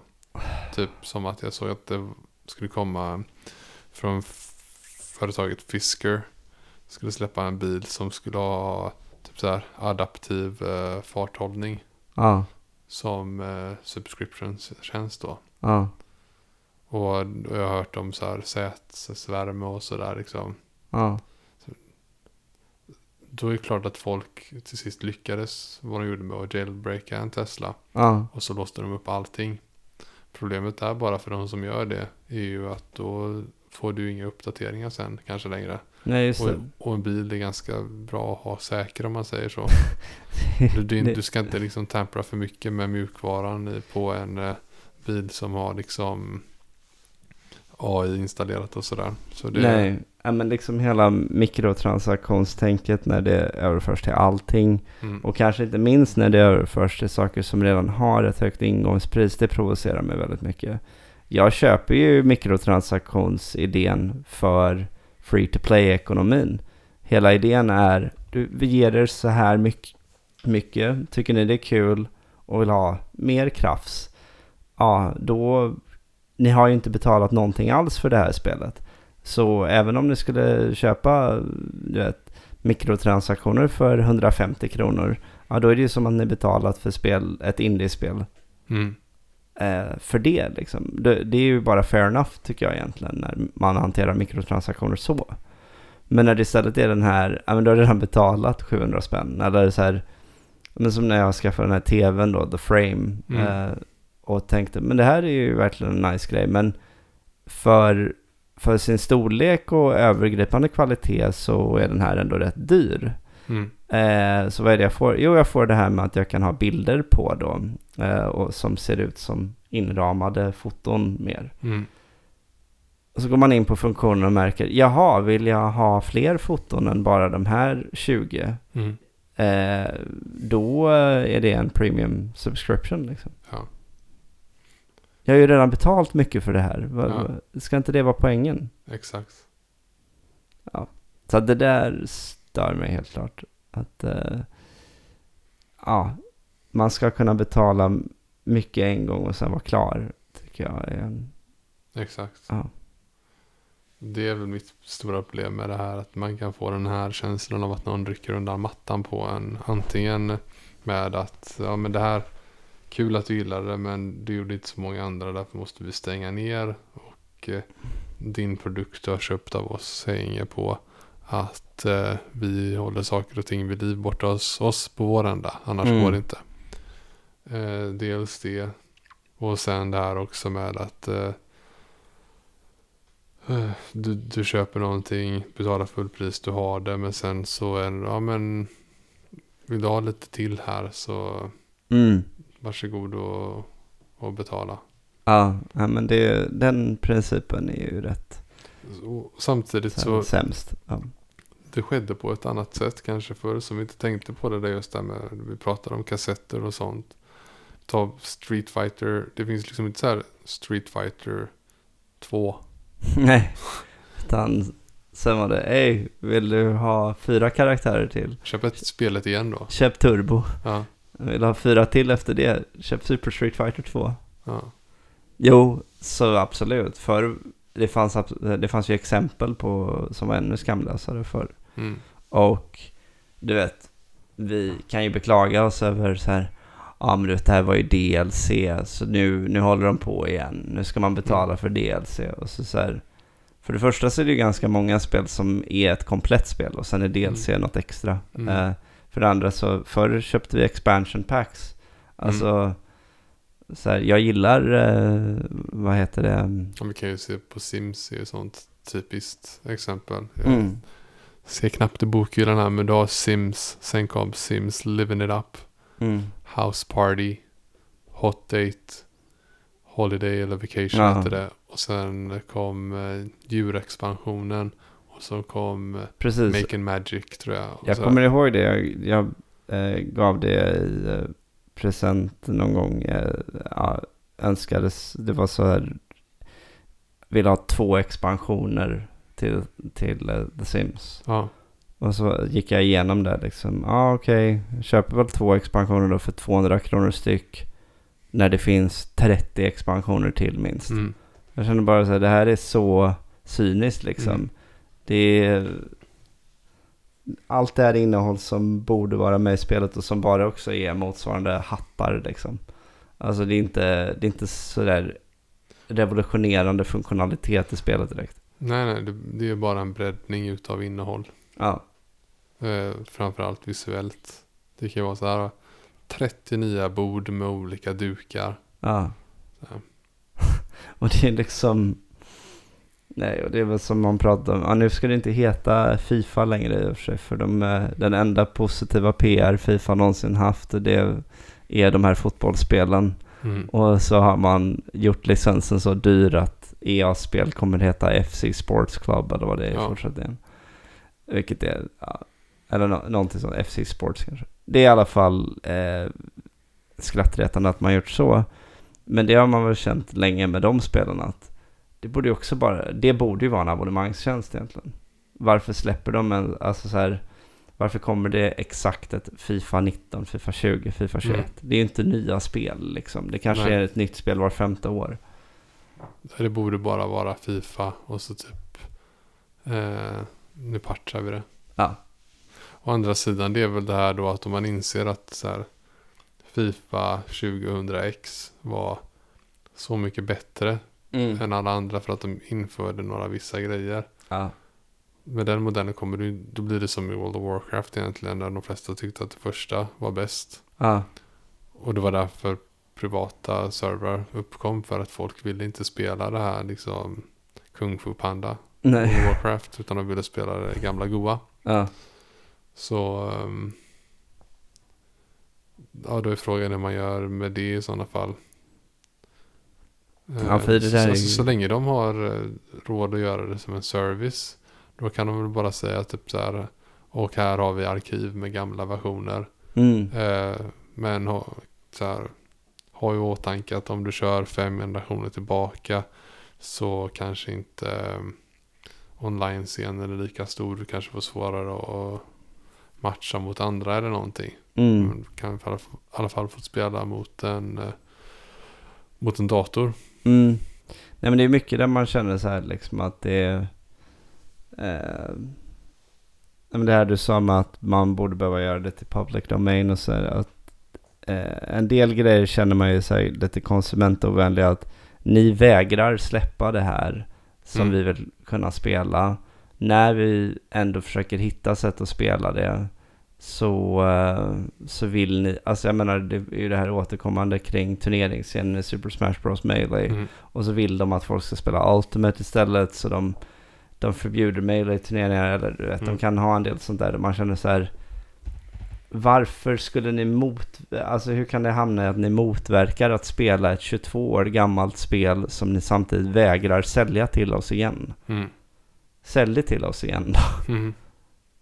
För det är ju jättekonstigt till exempel med det spelet att alla måste spela det på CRT-skärmar fortfarande och sådär för att ja, det släpptes till eh, GameCube och vill du ha eh, noll eh, inmatningslagg så Mm. måste du spela på en CRT. Mm. Det är sjukt opraktiskt när de spelar turneringar liksom. Det ser roligt ut att, de, Det gör det ju.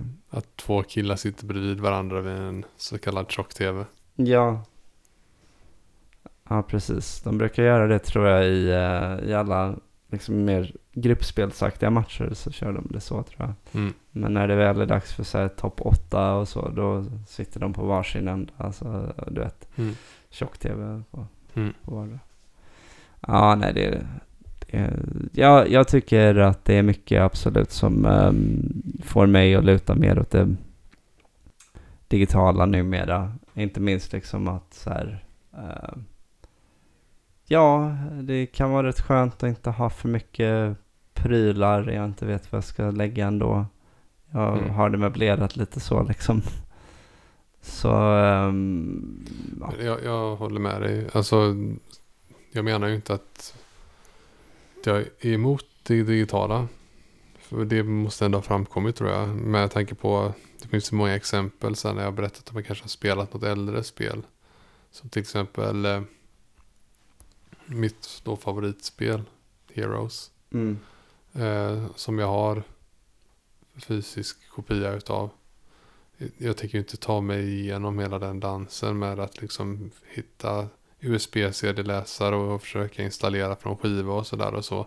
Nej. När det går att eh, få fixat med mjukvara. Mm. Men det finns i alla fall som någon slags last resort. Mm, mm. Utifall att.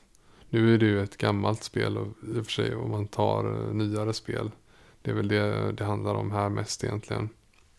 Ja, jo. Eh, alltså. Det, det är väl lite det är jag. att eh, de flesta spel, det, det känns som att de flesta spel har man inte hamnat i det där problemet än att man önskar att man kunde spela det, men man kan inte riktigt för det finns inga realistiska vägar dit.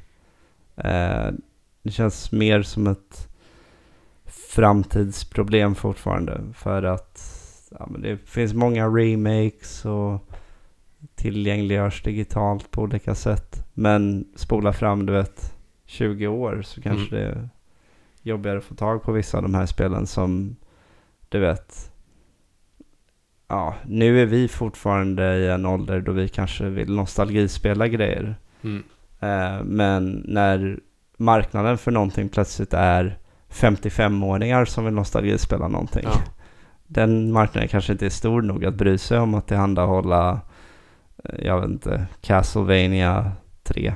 mm. Exakt. Nej men alltså. Det märkte du ett bra exempel tycker jag. Jag har ju min hylla här en stor big box. I, i dess eh, glansdagar. Eh, Theme Park World. Just det. Ja. Det är ju lite jobbigt och stökigt där då. Att du får installera via skiva och sådär.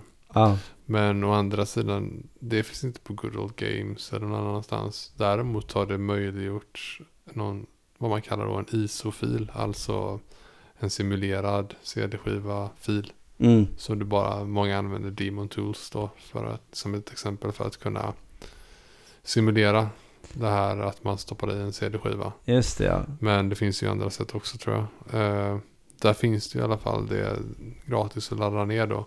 Och även eh, någon form av eh, community som har gjort eh, hotfixar så att det ska funka med typ Windows 10 och senare då. Mm.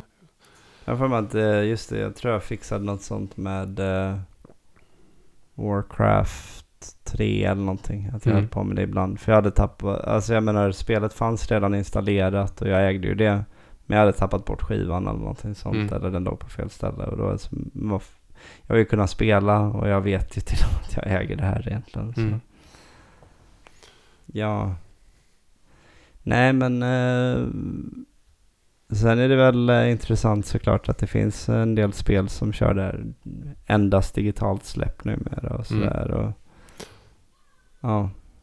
Ja, det är väl det därför typ nu när jag väl har en switch så har jag fortfarande inte köpt det där Into the Breach som känns som ett så kallat Dan och Theo-spel. Mm. Just för att jag inte, jag har inte kommit för med det. Och Det var det jag tror det som hade gjort mig mer att jag hade slängt mig på och köpt ett hade varit om jag hade kunnat beställa hem en så kallad kartong då. Ja. Men nu Um, finns det bara mjukvara. Ja. Nej men eh, ja. Ser ju det här rummet att eh, du kör på med det fysiska en del. För här finns många spel från olika konsoler. Ja, verkligen. Mm. Men, eh, och då är jag ändå inte en, en samlare i den bemärkelsen när man kommer till de som verkligen går helhjärtat in för det. Jag tror eh, mer än halva det här rummet är ju någon slags bevarande utav mina och släktingars som har tröttnat på sina saker. Mm. Eh, sen klart att så har jag ju givetvis köpt till mig spel under åren också.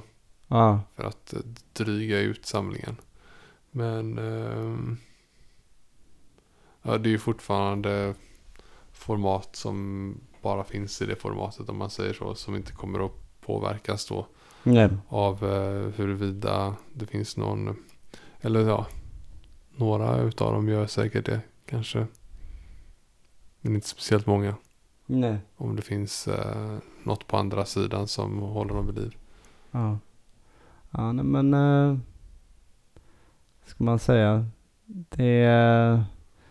Som så mycket annat. Det är lite å ena sidan och andra sidan. Jag har ju snackat ibland på jobbet där alla är så spelintresserade och så. Där har jag för mig att det var flera som var så här ganska negativa till det här med games as a service eller vad det var. Mm. Jag vet inte. Alltså det är väl också lite...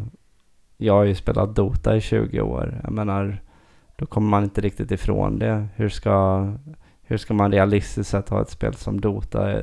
Att det är liksom alla... Men där fanns ju ändå snabbt eh, Garina då till exempel, det första. Ja. Det- Och det, det, det kommer inte jag ihåg hur den infrastrukturen var uppbyggd. Men den är ju ändå på något sätt, inte den typ, på, det finns väl kanske någon centralisering med det. Men mycket är väl decentraliserat. Att eh, eh, eller det, blir, ja, det behövs ju någon form av hubb där man kan mötas och arrangera. Mm. Men det är väl inte på samma sätt lika beroende som Battlenet där. Kan jag tänka mig. Eh, nej, det... Nej, så är Jag, jag menar jag har använt mig av Garina för 15 år sedan så mm. jag kommer inte ihåg. Ja, nej det, det var ju...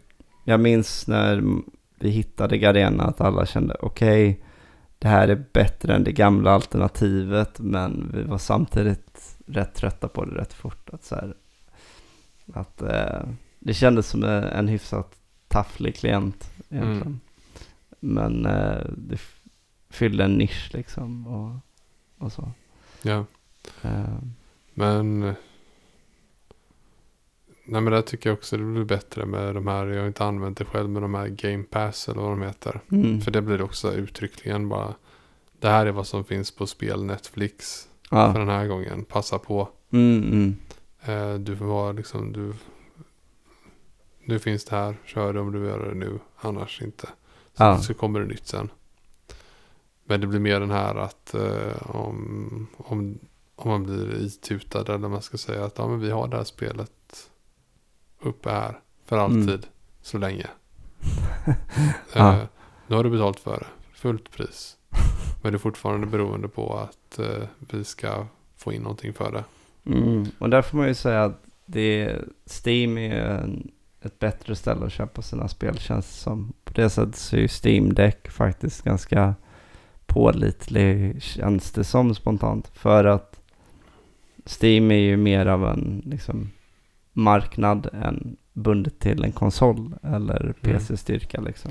Men det, jag har inte hunnit väga dem mot varandra. Eller inte hunnit. Det har kunnat göra länge. Men jag har inte gjort det. Typ Steam och Good Old Game Launchers. Men Mm. de känns ju som att där, spelen där i är hyfsat eh, fristående från en del grejer. Så Steams egna grejer. Typ CS och Dota antar jag du måste köra via launcherna. Men eh, jag menar som när jag spelade Theme Hospital på Good Old Games. Det var ju bara att det gick att starta spelet genom eh, Good Old Games. Mm. Men du kan ju köra det fritt också. Mm. Jo, men... Ja, det är... Det är väl bara hur länge man tror att plattformar ska Mm. finnas kvar också. Länge de ska köra på. Mm. Apropå de här e-shopparna som stänger liksom. Exakt. Och för framtidsspaning så tyvärr tror jag väl att Det är så här, det kommer fortsätta att bli mer så här på alla möjliga konstiga fronter. Mm. Och eh, de som inte gillar det. Som exempel, alltså, som sagt jag ogillar ju inte teknisk utveckling. Men jag gillar, ogillar de riskerna det kan medföra. Mm. Eh, och nu ska inte jag säga någonting för jag gör mig inte mer högljudd än den här podden kring det. Nej. Men de som, det är nog för få engagerade kring i liksom sättet att det måste finnas någon slags eh, bevar, bevarande utav det här. Mm. För få sådana röster tror jag. Så att det kommer nog gå mer och mer åt det hållet. Det, det gör det ju. Men eh, Alltså, det liksom kommer inte att stanna av. särskilt när den yngre generationen växer upp så här mer och mer och inte bryr sig om, Mm. alltså de de har aldrig liksom sett värdet i att det var fysiskt från början riktigt. Nej, exakt. Många utav dem har bara spelat eh, spel som eh, som hela tiden har varit en service om man säger så. Och det, ja, det har jag ju hört från min eh, bror att så här, brorsönerna som är sm- ganska små då, men Mm. de har inget koncept kring, du vet, de säger jag vill ha det här spelet. Och när eh, min bror måste förklara då, men alltså det spelet kostar väldigt mycket. Mm. För då är det liksom i barnens värld så finns en drös olika spel man kan välja bland. Eh, och för föräldrarna så har det kostat månadsabonnemanget på säg 150 kronor eller 200 kronor, Ja. vad det nu än är. Och då blir det ungefär som, barnen tänker inte på hur de får spelen. Det är bara ungefär som, va? Kan du inte bara fixa fram fler spel? Mm. Så, ja. Yeah. Nej, det var inte bättre förr där skulle jag inte säga. Eh, Jag gillar det till stor del som det är nu. Men det finns ju vissa, ja, det är som så mycket annat. Man tappar någonting, det gör man. Mm. Eh, roligt att äga fina fodral och eh, roligt att eh, kunna låna ut även om man kanske då kunde kringgå det, lät det som. Ja, jo. Men eh, Det är väl, eh, ja men det sammanfattar nog ganska, jag tror att vi får väl eh, säkert tillfälle att återkomma till det här. Det kommer ju letas in i säkert flera diskussioner vi har. ja, Men det var kul att eh, ta lite känna på pulsen kring ämnet just nu. Mm. Jo, nej men för det är ju ganska, det blir ju mer och mer aktuellt i att så här. Ja, men till exempel så Playstation 5 är ju inte ens så aktuell längre. Det, det, på det sättet att den, när släpptes den ens? Det är ett par år sedan nu som ingen kunde få tag på en PS5 på så länge. Så Mm. att man glömde bort hur länge den funnits. Ja, Um, men ja, alltså att det var väl... Var det inte den första konsolen som hade en renodlad digital version? Där du inte kunde Jo. köpa fysiska skivor till den. jo, jag vet inte hur det var med den här Xbox. Eh, Series X, Series S, Series... ja, Ja. och den här Series S. Den kanske inte har någon CD-inmatning heller va? Nej, okej. Ja, så, men det är ju samma generation i så fall. Mm, exakt. Ja, nej, så att eh, helt klart något som kommer mer och mer. Mm. Men vi får se, eh, får se vad som händer nästa gång. Det är Ja. guldmedalj redan då eller om det händer något annat. Men eh, det är Ja. bara att, Bara hänga med. ja. Och jag tror vi kan avsluta med att säga att jag för mig har sett nu att eh, vi publiceras ju bland annat på Spotify. Jag läste någon grej, jag får läsa på mer om det så kanske jag kan ta en uppföljning kring det i nästa avsnitt eller något sånt där. Men att det ska finnas någon form av community-grej nu kring poddar och så vidare. Att man ska kunna lämna typ kommentarer, ungefär som att man lämnar på, som ni kan göra på våra avsnitt som hamnar på YouTube. Så ska det även gå att göra på, man ska kunna göra typ eh, polls som det heter. Alltså Mm, eh, enkäten, omrö- tror jag. enkäter omröstningar. Vad tyckte du om avsnittet och sådär. Det kanske vi ska um, förkovra oss i något. Mm, Var det, det vore kul. vann rätt låt och så Ja. vidare. Exakt. Ja, Ja. men alltid kul och när det dyker upp någon Mm, kommentar eller så. exakt. Någon kanske har eh, att de vill rätta oss på någonting Mm. som vi pratat om nu. Eller har en egen tolkning kring ämnena som har tagits upp. Mm. Men eh, det får vi väl kolla på till nästa gång. då. Ja. För ni har det så bra. Ha det bra.